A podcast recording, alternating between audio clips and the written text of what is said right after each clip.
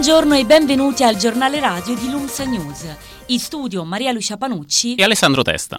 Apriamo con gli esteri. In Cina si potranno avere due figli. Dopo 36 anni viene così rivoluzionata la politica del figlio unico, che ha avuto lo scopo di controllare la crescita demografica nel paese, il più popoloso del mondo. La decisione è stata presa dal Comitato Centrale del Partito Comunista. La Banca d'Italia alza le stime di crescita e dice che nel 2015 il PIL italiano potrebbe sfiorare l'1%.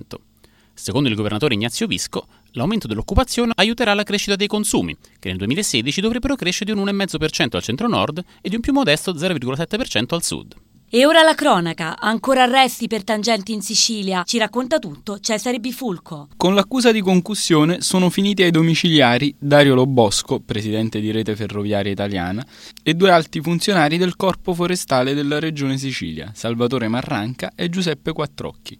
L'inchiesta riguarda due vicende diverse, con un unico comune denominatore. Massimo Campione, imprenditore agrigentino, vincitore di una gara d'appalto da 26 milioni di euro per l'ammodernamento degli apparati per la radiocomunicazione del Corpo Forestale Siciliano. Le indagini della polizia, coordinate dal procuratore di Palermo Franco Lovoi, hanno preso infatti una duplice strada dopo il fermo in aeroporto di Campione. L'imprenditore aveva con sé un libro maestro nel quale erano riportati numeri, cifre, date e nomi, tra cui quello di Dario Lobosco. Il presidente di Rete Ferroviaria Italiana e dell'azienda siciliana Trasporti avrebbe intascato una tangente da 58.000 euro per l'acquisto di sensori per il monitoraggio delle corse dei treni. Intanto continuano le perquisizioni tra Palermo e Roma. All'alba gli agenti sono entrati nelle sedi di Rete Ferroviaria Italiana a Roma, dell'azienda siciliana Trasporti e del Corpo Forestale della Regione Sicilia a Palermo. L'arresto di Lobosco, docente universitario e volto nuovo vicino al mondo dell'antimafia, rappresenta certamente un ulteriore scossone proprio per quel mondo da cui proviene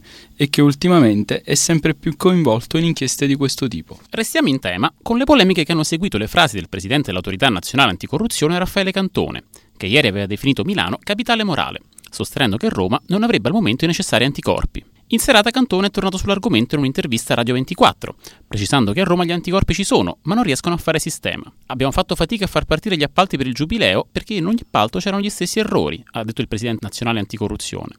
Se non fossimo intervenuti, avremmo avuto il primo appalto affidato a un soggetto che è stato arrestato il giorno dopo per, so- per una sospetta tangente. Cantone si è detto però amareggiato per le critiche ricevute e ha annunciato che sta meditando se dimettersi dall'Associazione Nazionale Magistrati. A Cantone aveva però già risposto il sindaco di Roma Ignazio Marino, secondo cui nella capitale gli anticorpi ci sono e funzionano. Tra qualche giorno comincerà il processo a Mafia Capitale, ha detto il primo cittadino, e ciò dimostra che c'è una parte della città molto piccola che appartiene alla malavita e una parte molto grande di persone per bene. Intanto continua il braccio di ferro tra il sindaco e il Partito Democratico. Il primo cittadino della capitale non ha ancora deciso se ritirare o meno le sue dimissioni, che in mancanza di fatti nuovi diventeranno irrevocabili lunedì 2 novembre. Lasciando il Campidoglio, Marino ha salutato i cronisti dicendo di non avere nulla da chiedere o da negoziare e che il problema non riguarda la sua persona ma la città di Roma. Ieri il primo cittadino ha presieduto una riunione di giunta e poi ha incontrato il commissario del PD romano e presidente nazionale Matteo Orfini a casa del vice sindaco Mauro Causi, ma la soluzione sembra ancora lontana. Escluso per ora un faccia a faccia con il premier Matteo Renzi che da Cuba, dove ha concluso la sua visita ufficiale in America Latina, ha ribadito pieno sostegno a Orfini e quindi indirettamente alla sua linea intransigente. Ancora morti nel Mediterraneo. Non si arresta il flusso di migranti verso l'Europa che intanto pensa a nuovi muri. Il servizio di Raffaele Sardella. Sono almeno quattro i bambini morti nelle ultime ore nel Mar Egeo, dopo una serie di naufragi che ha provocato in tutto 11 vittime. L'episodio più grave è avvenuto a largo dell'isola di Lesbo, dove la Guardia Costiera greca ha tratto in salvo 242 persone. Almeno tre le vittime, mentre resta imprecisato il numero dei dispersi. Un esodo che continua ad essere ricco di ostacoli anche sulla rotta balcanica, sempre più ricca di barriere tra Stato e Stato. L'ultimo muro è stato annunciato ieri dal ministro dell'interno austriaco Johanna Mick-Leitner.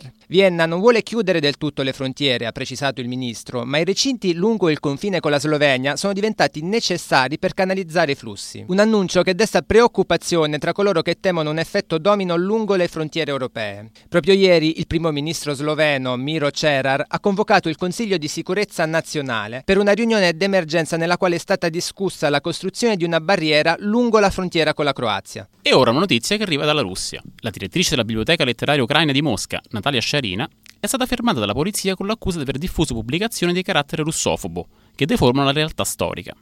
Contro di lei è stato aperto un procedimento penale per incitamento all'odio fra nazioni.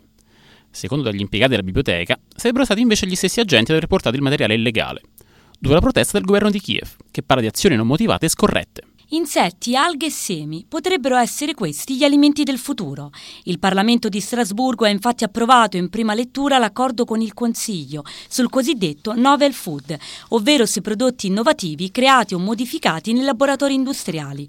Una novità di grande portata con l'obiettivo di rispondere alle richieste dei consumatori sempre più attenti ai piatti che garantiscano buona salute. Per vedere sulle nostre tavole hamburger o spiedini di insetti o di alghe manca solo il via libera dell'Agenzia Europea per la sicurezza alimentare. In Italia il numero degli immigrati e dei cittadini immigrati è in pareggio. Sono infatti 5 milioni sia gli italiani che si trovano all'estero che gli stranieri residenti nel nostro paese. A dirlo sono i dati del dossier sull'immigrazione presentato oggi a Roma. Crescono anche gli stranieri che acquisiscono la cittadinanza italiana. L'anno scorso sono stati quasi 130.000, segnando un più 29% rispetto al 2013, anno che già aveva fatto registrare un forte aumento. Ha ucciso la madre perché le aveva tolto il cellulare e il computer dopo l'ennesimo brutto voto a scuola. È così finita in manetto una studentessa di 17 anni a Melito Portosalvo, in provincia di Reggio Calabria, per aver sparato un colpo d'arma da fuoco alla tempia della madre. La vittima, Patrizia Crivellaro, un'infermiera di 44 anni, è stata trovata ormai senza vita in un lago di sangue dai medici del 118 nella sua camera da letto. Secondo gli investigatori, la ragazza avrebbe agito con lucidità perché non sopportava più i continui rimproveri della della madre. E chiudiamo con lo sport. In Serie A continua la corsa solitaria della Roma, che all'Olimpica ha superato 3-1 l'Udinese e ha riscavalcato l'Inter, vittorioso nell'anticipo di martedì sul campo del Bologna. Al secondo posto, oltre ai nerazzurri, anche la Fiorentina, che ha battuto 2-0 il Verona in trasferta, e il Napoli, che ha vinto con identico punteggio il derby del Sud con il Palermo. Perde terreno invece la Lazio, sconfitta 2-1 a Bergamo dall'Atalanta. I biancocelesti sono ora quinti a pari punti con il Sassuolo, che ha battuto 1-0 la Juventus, staccata ora di 11 punti dalla vetta. Recupera terreno invece il Milan, che ha superato 1-0 il Chievo a San Siro. Spettacolare pareggio 3-3 fra Torino e Genova, mentre il Frosinone ha battuto il Carpi 2-1. Stasera la decima giornata si completerà con Sampdoria-Empoli. Il giornale radio di Lumsa News termina qui. La redazione vi ringrazia per averci seguito negli ultimi due anni e vi dà appuntamento nel 2016 con una nuova edizione del Master in Giornalismo. Ciao a tutti!